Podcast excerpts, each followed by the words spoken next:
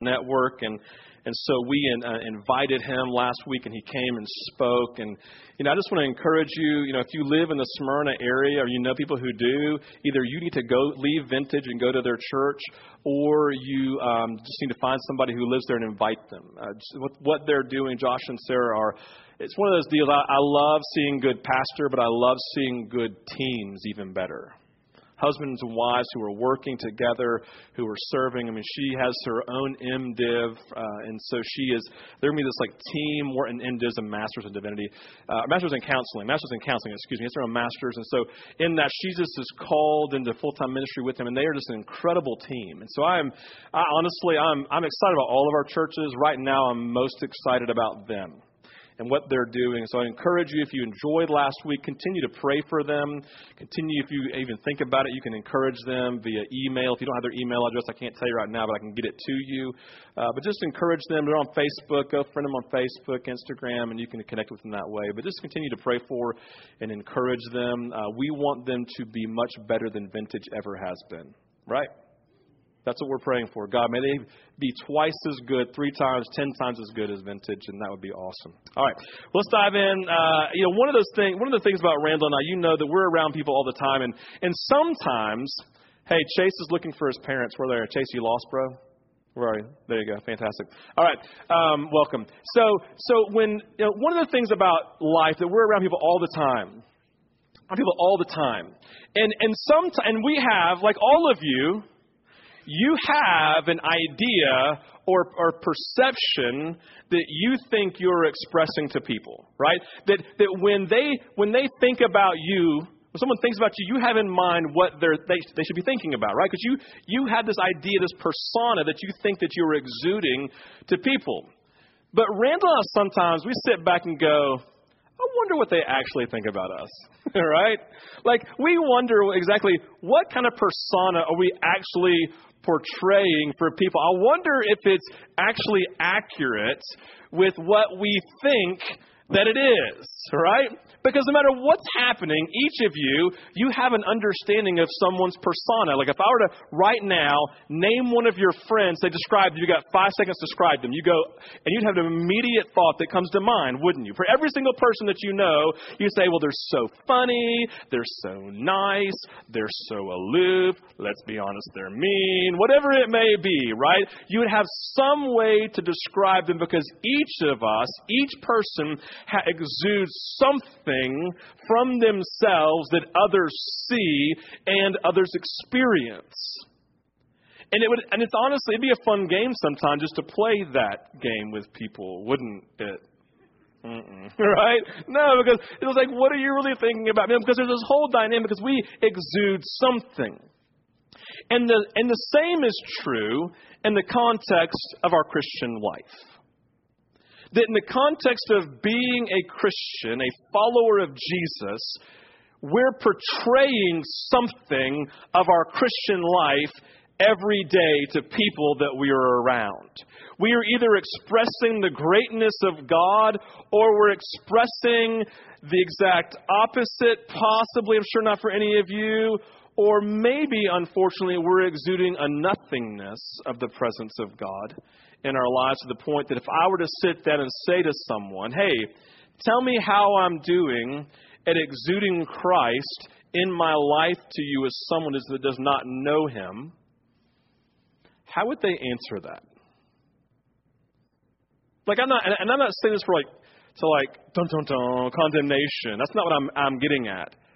The the the, the biblical term that we use is there is always fruit that is birthed out of our life, isn't there? Like we are a tree. We're the, we are the tree of God in a sense. And we are we we have fruit that's being born that people are supposed to be able to eat from our tree every day. Right? That there is fruit. We see it love, joy, peace, patience, all in the line, right? There are these this fruit that should exude from our life every day. Fruit that people should be able to, to partake of. And, and I do wonder sometimes what kind of fruit am I producing on my tree? Is it edible? Is it appealing? does it automatically draw people to it? Because good fruit trees, people are like, that's it, right? It both looks good and it tastes good. And this morning, I want to lead us into this moment of just self awareness, right? I call it the discipline of self awareness, not, not self absorption, right? Like I'm absorbed myself and I'm all about me, but I'm just aware of my, the fruit in my life but I'm aware of what I'm producing. I'm aware of what's going on. I'm aware if people are drawn to the Jesus in me, right? I want to be aware of these things because if it's not, like, listen, some people produce attractive fruit, but when they bite into it, it's not, it's not tasteful, right? Like, it's when you get around people, it's like, oh yeah, and then you're like, oh, not so much. And so I want us to be people who, when we're going after our real life, which is kind of what we're going after for 2014, we want to lead you to your real life, being who God called you to be, and doing what God called you to do. My question for us is Are we producing fruit in keeping with the real life that God has designed and prepared for us? We want to be people. We want to prepare, we want to be people who are expressing fruit that is wooing people to the Jesus in us. And we have to be honest with ourselves and our discipline of self awareness. What kind of fruit is my tree producing? Because the nature of our fruit, and I want you to hear this, there, everybody hear this real quick. There is no such thing as just a personal faith. Now, you have a personal faith in Jesus, but it's not, your faith can't just be personal. It's both personal and public at the same time.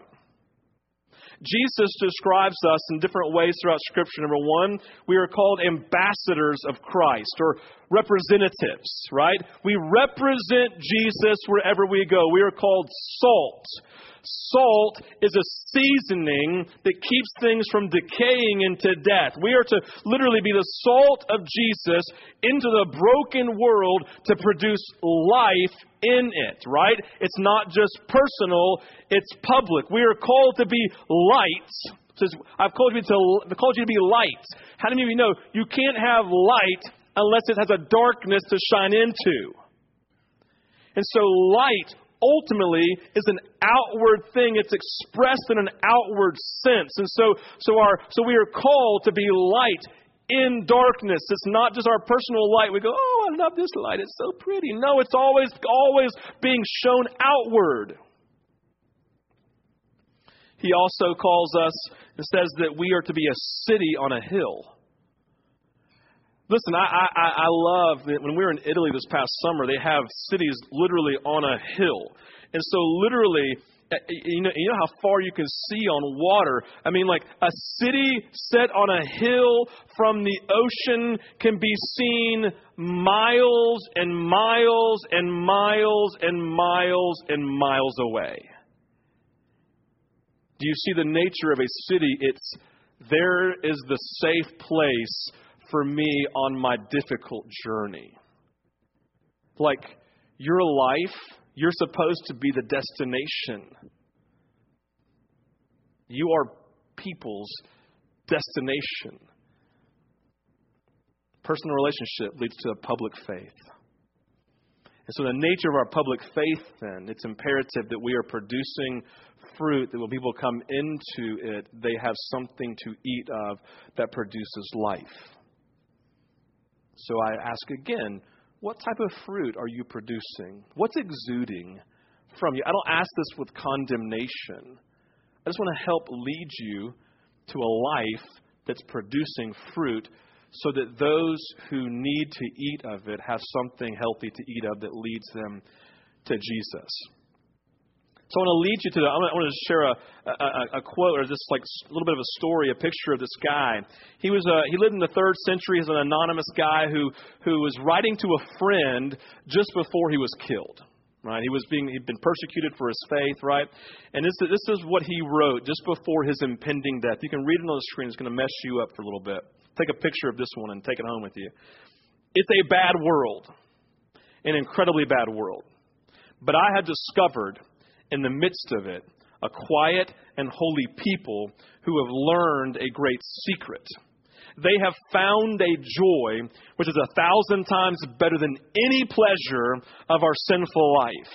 They are despised and persecuted, but they care not. They are masters of their souls. They have overcome the world. These people are the Christians, and I am one of them. That should mess you up. Like, I read this from this guy, right? He says, I've discovered in this bad world a quiet and holy people who have grabbed hold of a great secret.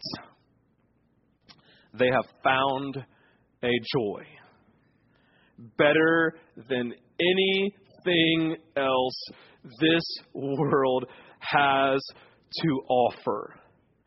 I mean, I love this. Leave that up there for a little bit, Hayden, because I love this description. Because what this guy, listen, what this guy is describing is what he found in Christians before he became one. You see that? He's simply describing what he found. He was living his life Life was difficult. Life was bad. Life was suffering. Life was not, was not easy. Life was overwhelming. And he found these people who were expressing the fruit of a life that looked very different than the life he was living. And he said, They have something. Something is exuding from them that I don't have, and I don't know what it is. What is the secret? And so he became one of them.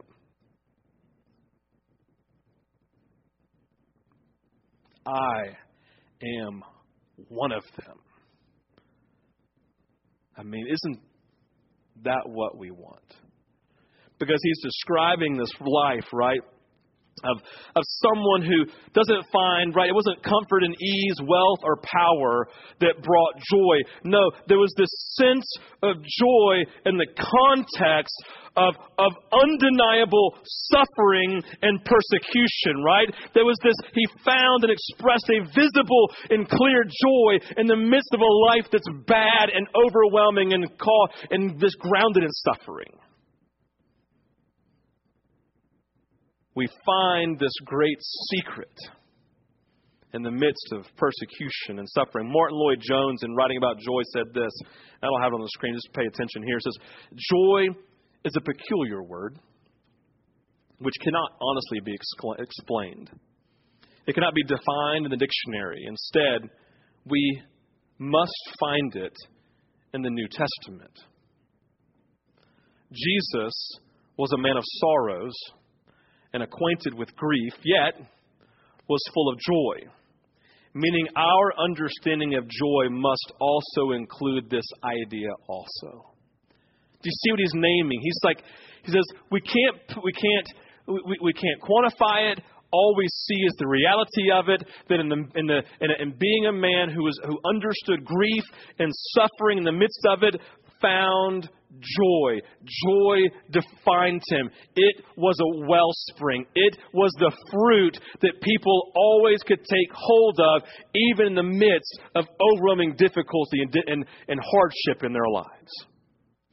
He's expressing this joy again, the nature of visible and expressed joy in the midst of suffering. As I read this this past week, I was challenged, I was unbelievably challenged by this idea of a life marked by joy. Marked by joy, which is a thousand times better than any pleasure of our sinful life. Anything that our life has to offer. Is my life marked by this outward, visible, and expressed fruit of joy that people could partake of at any time. You see, Martyn Lloyd-Jones names it the secret joy in the midst of everything. See the secret to this, this, this life that these followers of Jesus were, were living in 300 AD, right? In the midst of literally being thrown to the lions and in the midst of, of being persecuted and run out of their homes and their homes burned and their children being killed. In the midst of unbelievable persecution and suffering, their lives were marked by a joy that this guy could see with everything inside of him. He recognized it because the thing I want you to hear me say is this the secret of this life is joy. And joy is the destiny and the calling for every single follower of Jesus. And not just like cup half full, or maybe you're a cup half empty person. Not just half full, but when it says here in John 15 11, these things, I don't know what these things are, but they're good things because Jesus said them, right? These things I've spoken to you so that my joy may be in you and that your joy may be made full. How many of you know when you go to Starbucks and you say fill it up and they leave this much room top of your cup, it's not really full? You know what I'm talking about? That's sin. I'm just kidding, right? No, it's awful, right? I say full. I mean, I want it all the way to the top because something that's full, you can't move it or it spills over. And Jesus, listen, you don't, be, listen, you might believe this theologically because the Bible says so, but you don't believe it with the practicality of your everyday life because you don't think it's for you because the destiny of God for every single one of us in the calling is that you would be full of His joy every day, in everything by God, only by God. And Jesus, I mean, boom, was going to put, man, it's like big deal. John 15, 11, read it again. These things Jesus has spoken to you, so that my joy may be in you, but not half full or half empty, that your joy may be made full. Amen, amen, and amen. Do you believe it?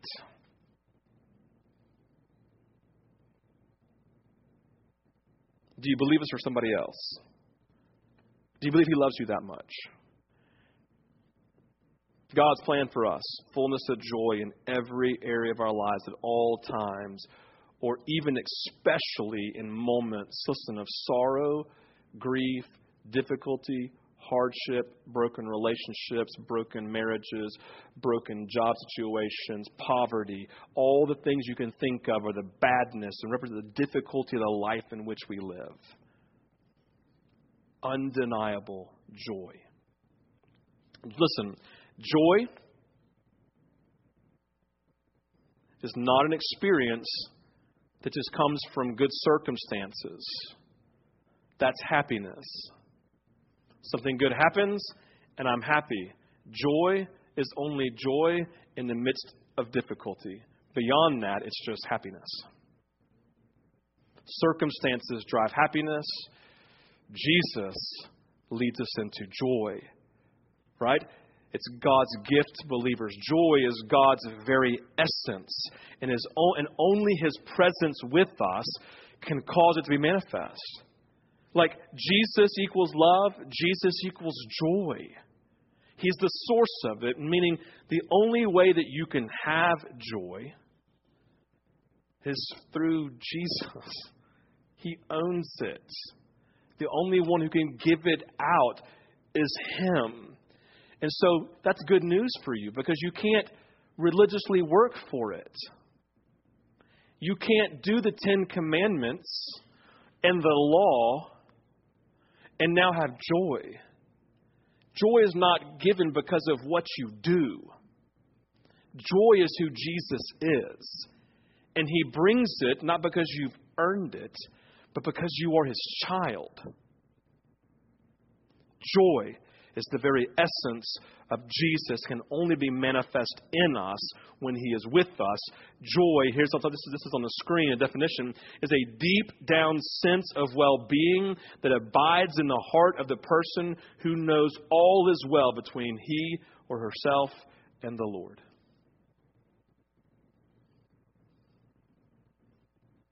Jesus read it again. Joy is a deep down sense of well being that abides in the heart of the person who knows Jesus and I are good. Well done, child. Well done. I think you're awesome. And I cannot wait to fill you and flood you with my joy. I cannot wait for my fruit to be manifest in your life. It's the essence of who I am that I want to give. Martyn Lloyd-Jones goes on to say, There is only one thing. Here's the answer to the secret. So, the secret. What's the secret? Joy. How do we get that? Well, here it is. There's only one thing that can give true joy, and that is contemplation of the Lord Jesus Christ. Press pause. You know what contemplation is? David says in Psalm 27 One thing I ask, this shall I seek. One thing that the king asks. This is the only thing that I shall seek, that I may dwell in the house of the Lord forever.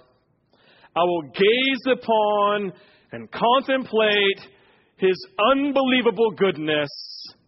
And then I'm going to spend the rest of my day thinking about it, meditating on his goodness.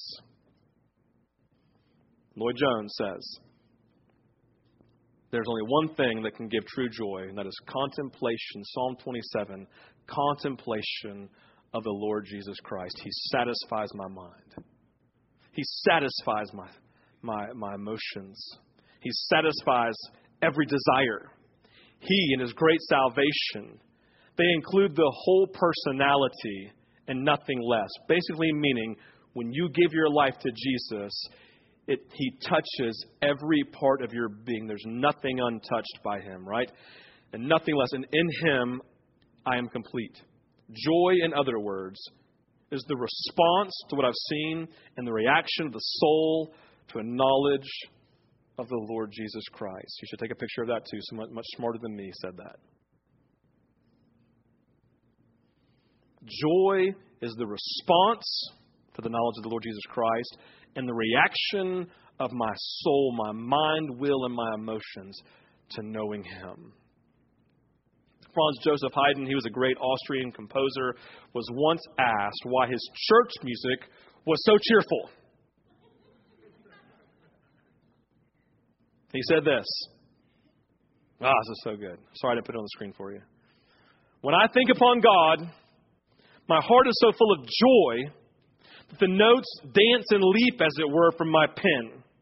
And since God has given me a cheerful heart, it will be pardoned me that I serve him with a cheerful spirit. Isn't that awesome? I look upon him and my pen just leaps off the page with cheerful adoration. And so I go to church and I'm full of joy because He's good, because I've contemplated Him, I've seen Him, I've been loved by Him, I am now complete and I am full, and all I can do is say, You're awesome, and I sing a song about it. That, my friends, is why I'm cheerful. Bam, and He's out of there.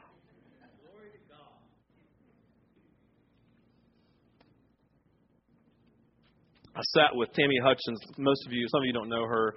Tammy's a great friend of many of us in this room who runs Karube Home, a children's home in India. She started in 1999. And if, you, and if all of you have been around her, you know here's a woman who experiences the joy of God in the midst of difficult circumstances. And I sat with her, our, our team, some of our team sat with her a couple of years ago, and and we're asking her questions, you know, like what does it look like for you? And because they're home, they they, inter, they do a lot of they do intercession. All that means is they really pray for people and don't give up until the answer comes. Right? That's that's intercession. I pray for someone else until the answer comes and don't give up. So they've been praying for the unreached people groups of the world for 13, 14, 2014 for 15 years now.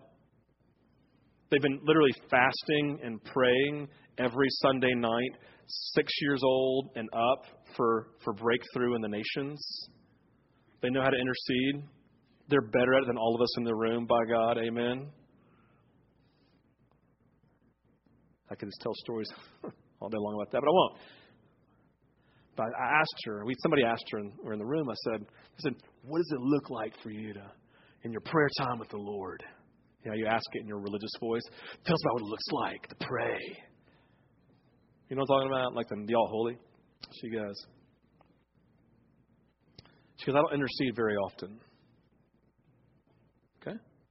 What do you mean? She goes, Intercession is difficult and it's tiring. So I spend most of my time just basking and contemplating Jesus, basking in his presence.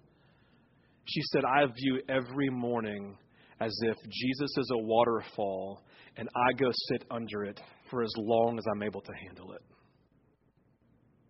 And I let him renew me. And I let him fill me.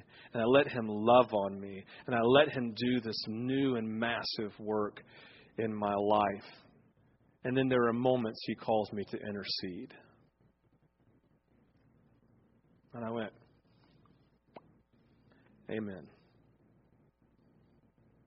See, if you want to live the real life, being who God created you to be and doing what God called you to do, the secret is the joy of God.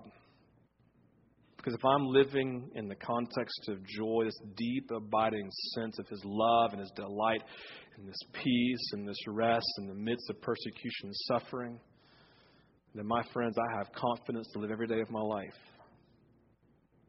And the source of that joy is only Jesus. And it comes as we contemplate Him by simply gazing upon, looking at Him. No human being can satisfy you. If you ever got if you got married for the purpose of your spouse satisfying you, sorry, that's why your marriage is struggling probably. Because you put your spouse in the place only Jesus is supposed to be.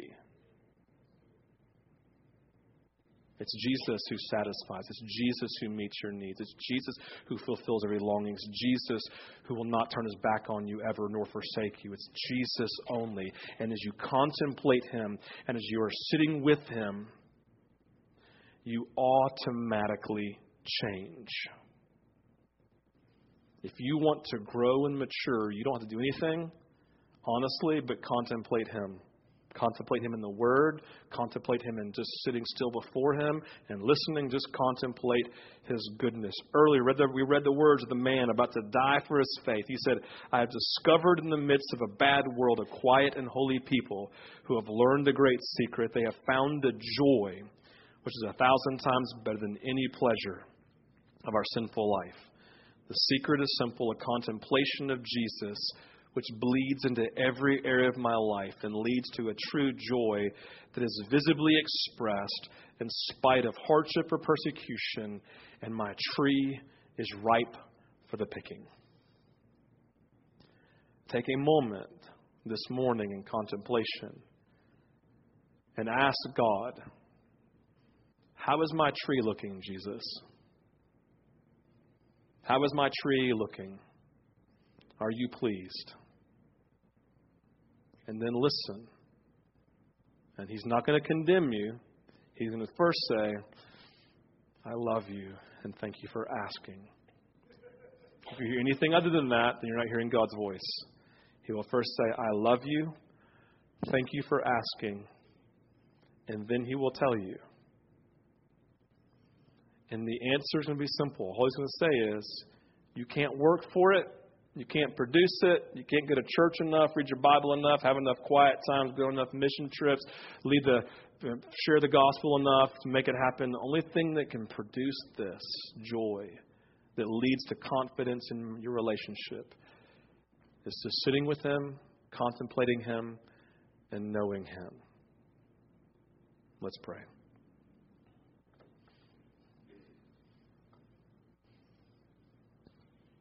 Father,